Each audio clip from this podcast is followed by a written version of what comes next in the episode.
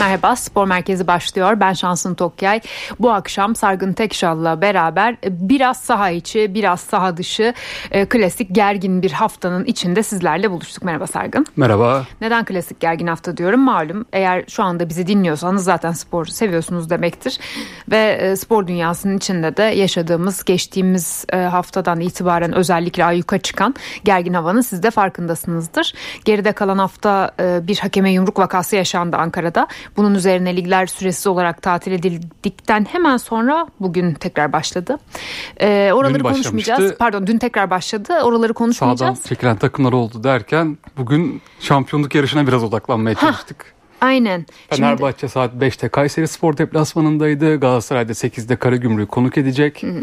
Fenerbahçe maçı az önce sona erdi. Zorlu bir deplasmandaydı Sarı Lacivertler. 4-3 kazandı. Ancak maç sonu tartışmaların kapısını açacak gibi. Şu anda daha kimse konuşmadı. Maç yaklaşık 10-15 dakika önce bitti. Fenerbahçe 4-3 kazandı. Bir, o, bir Kayseri gol attı, bir Fenerbahçe gol attı. 3-1 öndeydi Fenerbahçe. Kayseri Spor 3-3'e getirdi. Sonra 80. dakikalarda yanlış hatırlamıyorsam ya da 76 gibi Fenerbahçe penaltıdan Batshuayi'nin penaltı golü 4-3 öne geçti. O da net penaltıydı. Tartışmalı bir durum yoktu Hakem bence. Hakem Zorbay Küçük 8 dakika duraklama gösterdi. Duraklama sırasında ne olduysa oldu bir duran top pozisyonunda Kayseri Spor Fenerbahçe ceza sahasının yakında serbest vuruş kazandı. Orada bir faul atışı olacaktı. Fenerbahçe itiraz etti. Mert Hakan faul yapmıştı ki faul yaptı bir faul yaptı orada.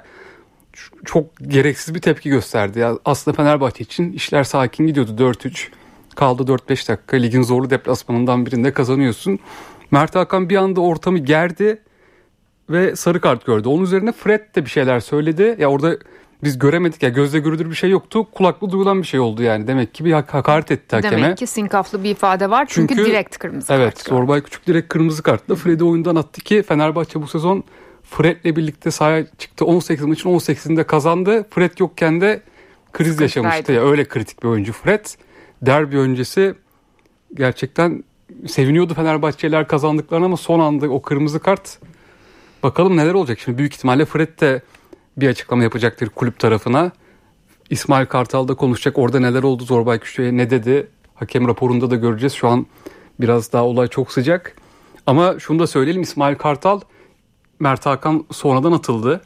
Fred'in kart kırmızısından ikinci sarıdan. Mert Hakan'a çok kızdı İsmail Kartal. Ben ilk kez bu kadar öfkeli gördüm. Ve çok çaresiz gördüm İsmail Kartal'ı. Yüzündeki o çaresizlik ya isyan etti Mert bana Hakan'a. geçti yani. Ya bunu niye yaptın dedi yani. Tam duyamıyoruz tabii yayında ama. Hani adamın eli kolu bağlı kenarda. E, oyuncular yanlış kararlar, yanlış e, bazı adımlar atıyor. Ve hani onun çaresizliği ve siniri karışık bir şekilde yüzünden okunuyordu. Gerçekten çok ilginç. Yani Mert Hakan'ın da yaptığı zaten sürekli oynamıyorsun. Evet. Girdin bir takıma katkı vermen gerekirken çok büyük bir zarar verdi. Tabii Doğru. Fred orada ne dedi? Şimdi Fred'e dinlemek lazım. Şimdi bunu bir öğrenelim çünkü yüzde ben de şimdi maç sonu açıklamalarını takip ediyorum. Daha flash henüz... röportajlarda duyacağız bunu. Evet henüz bir açıklama yok. Fenerbahçe için burada skora bakarsak gayet iyi bir sonuç. Pazar günü derbi var. Kayseri Spor Lig'in en formda takımıydı Fenerbahçe ve Galatasaray ile birlikte. Zorlu bir deplasmandı. 7 maçtır kaybetmiyorlardı. Ligde 3. sıradaydı. Ama Fenerbahçe kazandı. Hem de Ceko yoktu. Dinlendiriliyor derbi öncesi. Batshuayi sahne aldı, hat-trick yaptı. Onun için de çok önemli. Cengiz Ünder Fenerbahçe'ye geldiğinden beri ilk kez takımı sırtladı. Çok şık bir gol attı. 1-0 yaptı. Bir şey diyeceğim. Çok zekice bir asist yaptı onun üzerine. Cengiz'i ilk kez bu kadar etkili gördük. Ya skora etiketti. Yani ilk kez rol aldı diyebilirim yani Cengiz çok pasifti geldiğinden beri. Yok bu ma- yani maç bazında söyledim. Yok yani Çünkü gerçekten attığı golle özel yetenek gerektiren bir Ama goldü. biz biliyoruz onun özel yeteneğini zaten neredeydin diye soruyorduk ha, yani. Yok ben de Sonunda ilk kez yani çıktı. diyorum. Evet aynen. Yani yapması lazım en az herhalde bir 5-10 maç daha böyle katkı vermesi lazım Cengiz Ünder'in o maliyete. Ama yine de bir artıdır derbiden önce Cengiz'in takıma dönmesi, yani ruhen dönmesi bunu evet. gördük.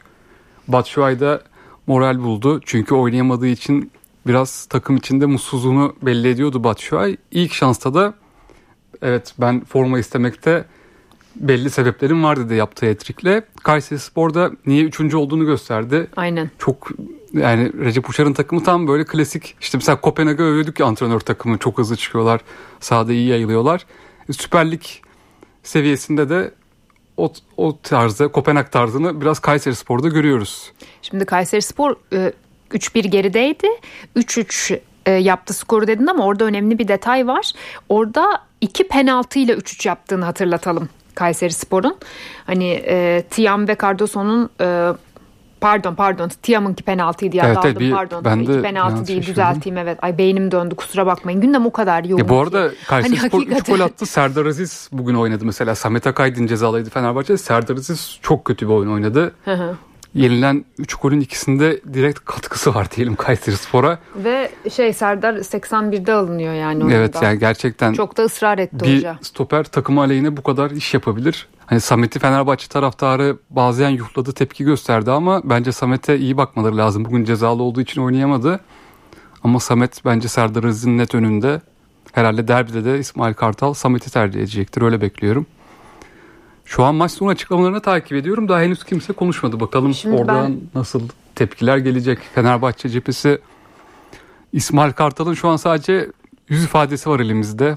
Maçın son bölümündeki derbi için çok büyük eksik Fenerbahçe için. Yani Fred yerine ek, ek, ek, yani iki, iç olmayan yerine bir oyuncu koyabildi. Muadili olmayan tek oyuncu neredeyse. Bunda sakatlığını da gördük. Bu arada Galatasaray'da yarım saat sonra yaklaşık sahaya çıkacak 8'de. E, dur oraya geçme de Kayseri Spor 29 puanda kaldı. Onunla ilgili bir şey söyleyeceğim. E, Trabzonspor 26 puanla takip ediyor Kayseri Spor'u.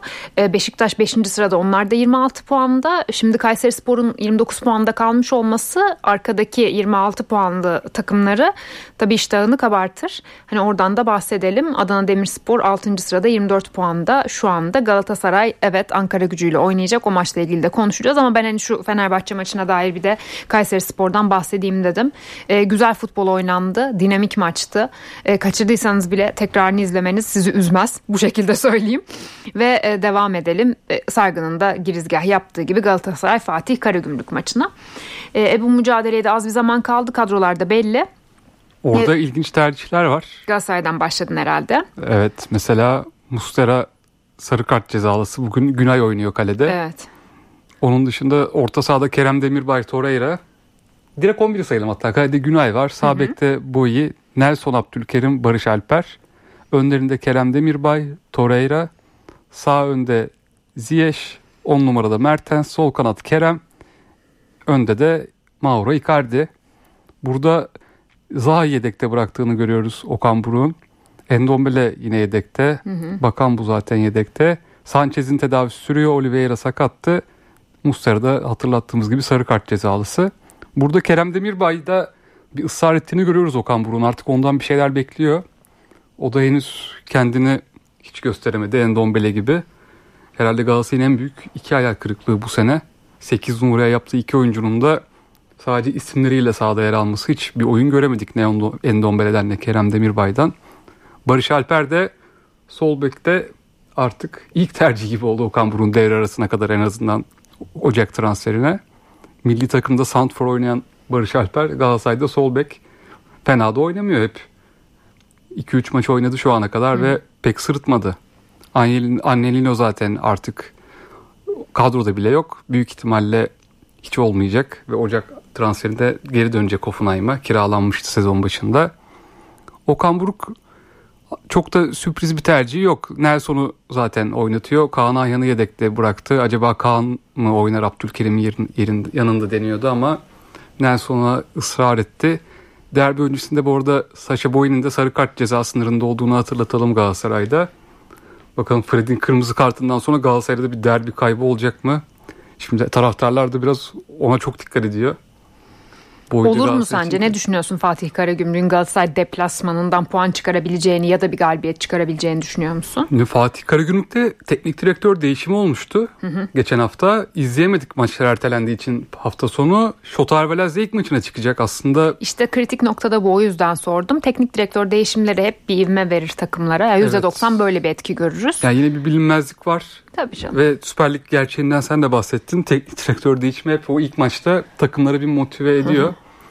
Ya bakalım orada nasıl bir or- maç başlayacak. Ya Galatasaray maçın başında skor bulursa Karagümrük'ün çok ben direnebileceğini düşünmüyorum ama Galatasaray bu sezon sahasında birçok maçta rahat galibiyete ulaşamadı. Tabii tabii. Hep hani o iki fark ve üç farka gidemedi bir türlü. 1-0 iyi oynayamadı. Yani iki bir tek bir bir gol öndeyken iyi oynayamadı. Ama hep ne dedik? Akıllar biraz da Şampiyonlar Ligi'nde evet. diye konuştuk. Ama şimdi de derbi de olacak. Bu da Tabii. bu sefer o var. Bakalım göreceğiz. Yarım saat kaldı. Fenerbahçe tarafına bakıyorum. Maç sonu açıklaması henüz yok. Ben bu arada Fatih Karagümrük'te Şotar Velatse'nin ilk maçında nasıl bir 11 tercih ettiğinden bahsedeyim. Eski Galatasaraylı Feguli de forma giyiyor 11'te. Kaleyi Emre koruyor. Savunma dörtlüsünde Veseli, Biraşçı, Dresevic ve Levent'i görüyoruz. Onların önünde Feguli var. 4-1-4-1 tercih etti Şotar Velatse gördüğümüz kadarıyla. Fegoli'nin önünde Mendes, Roden, Eyseric ve Can. Ön uçta da e, Lazanya olacak. E, bu 11 ile puan arayacak Fatih Karagümrük ama işte Sargı'nın da söylediği gibi kağıt üzerinde baktığınız zaman e, puan durumuna baktığınız zaman aldıkları bugüne kadar galibiyet mağlubiyetlere baktığınız zaman 17 puanla 14. sıradaki bir Fatih Karagümrük görüyorsunuz. E, bugüne kadar 4 galibiyet alabilmiş bir takım e, 14-15 haftada. Yani anca bir teknik direktör değişikliği ivmesiyle sürpriz bir puana gidebilirler. E, belli olmaz tabii Türk futbolunda e, bugünden yarına neler değişiyor. Belki e, farklı bir sonuçta görebiliriz evet. beklediğimizden. Ama yani biz sağ dışını konuşmaktan gerçekten illallah etmiş durumdayız zaten geçen haftadan beri. Bu hafta salı günü maçlar başladı oh rahatladık derken yine rahatlayamadık yani. Gerçekten şaka gibi maalesef kötü bir şaka. Dün biz, İstanbul spor maçında olanlar. Geçen hafta süresiz ligler tatil ediliyor sonra oturulup konuşuluyor tamam hadi dönelim süresiz değil. Dört günlük bir erteleme aslında oldu. İlk gününde de sahaya dönüşün takım sağdan çekildi İstanbul Spor Biraz onu maçında. konuşalım çünkü o olaydan sonra bir spor merkezi yapamadık ve dinleyicilerimizle bu olayı buluşturamamıştık. Gerçi olayın üzerinden 24 saate yakın bir zaman geçti evet, ama. 73. dakikada İstanbul Spor gol yedi. Trabzonspor maçı. İstanbul Spor, Trabzonspor. Trabzonspor 2-1 öne geçiyor. Ama İstanbul Spor cephesi öfkeli çünkü diyorlar ki bizim penaltımız verilmedi Trabzonspor'un golünden önce 5 dakikaya yakın bir var incelemesi oluyor. Hakem kararını değiştirmeyince İstanbul Spor Başkanı Sarı Alioğlu 73. dakikada sağ kenarına geliyor. Oyuncuların ısrar ediyor gelin soyunma odasına. Bazı oyuncular yalvarır gibi hatta Simon oynayalım Dili, diyorlar. Evet, yabancı oyuncu görüntüleri çok döndü bugün sosyal medyada. Diz çöküp başkanım lütfen oynayalım bitirelim diyor. Zorla onu da çağırıyor içeriye. Bugün de konuştu İstanbul Spor Başkanı ve pişman değil. Asıl Dedi onu ki, konuşmak istiyorum evet.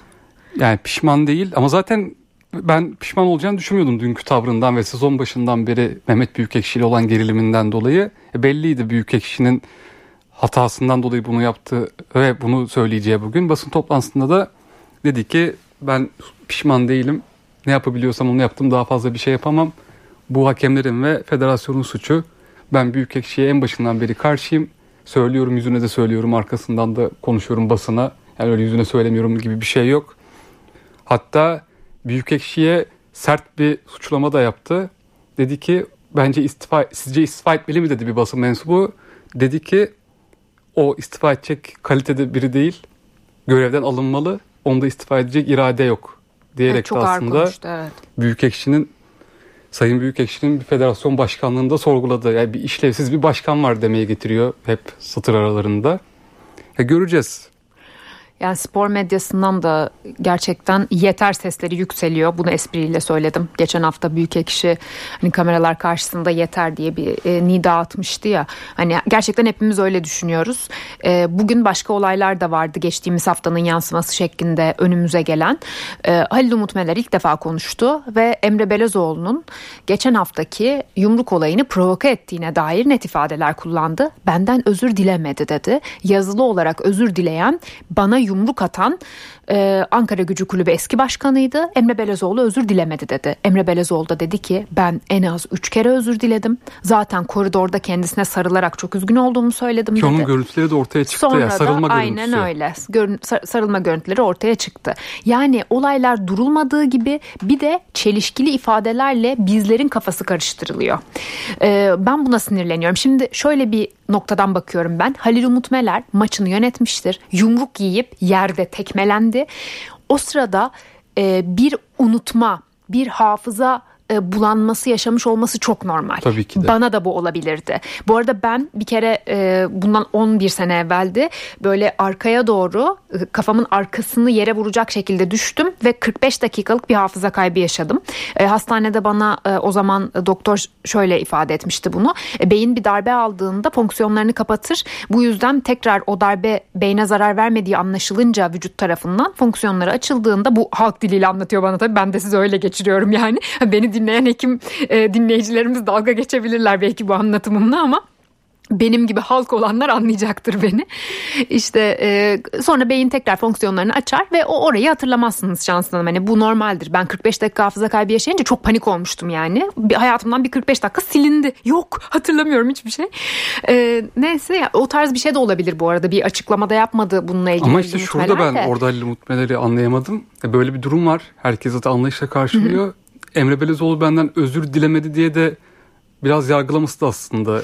Doğru. Gereksiz acaba? bir suçlama oluyor. Çünkü görüntüler var. Tabii o Emre Belezoğlu belki orada ya sarılırken gerçekten bir iki arkadaş gibi konuşuyorlar. Sana bir şey diyeyim mi? Yemin yürürken. ederim orayı hatırlamıyor olabilir. İşte, ya bu bu benim fikrim. Hani işte burada seninle sohbet ederek Hatırlamadığı bir yer varken de Emre Belezoğlu'ndan özür dilemedi demesi de biraz işte Emre Belezoğlu ne kadar ilginç açıklamalar yapsa da son birkaç gündür. Evet. Emre Belezoğlu bence mağdur durumda düşürdü o konuda. Bunu iyi ki açtım bu konuyu. Emre Belezoğlu da geçtiğimiz günlerde e, yumrukçu eski başkanına sahip çıkan şekilde bazı açıklamalar yaptı. İnsan olarak seviyordur, takdir ediyordur. E, buna hiçbir şey diyemem. Ama böyle bir olay yaşandıktan sonra hani benim de çok sevdiğim, beğendiğim, takdir ettiğim e, bir futbol adamı olan Emre Belezoğlu'nun böyle bir açıklama yapmasını ben yadırgadım.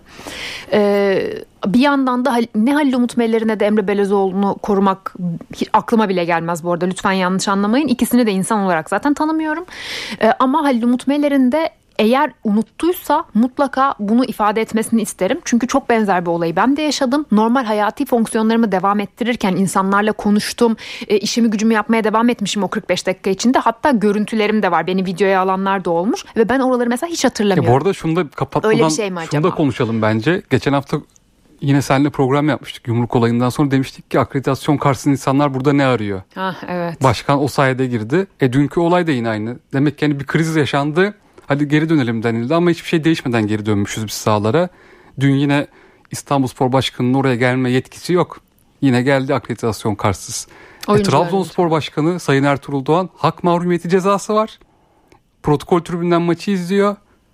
Olaylar karıştığında yine sağ kenarında görüyoruz kendisini.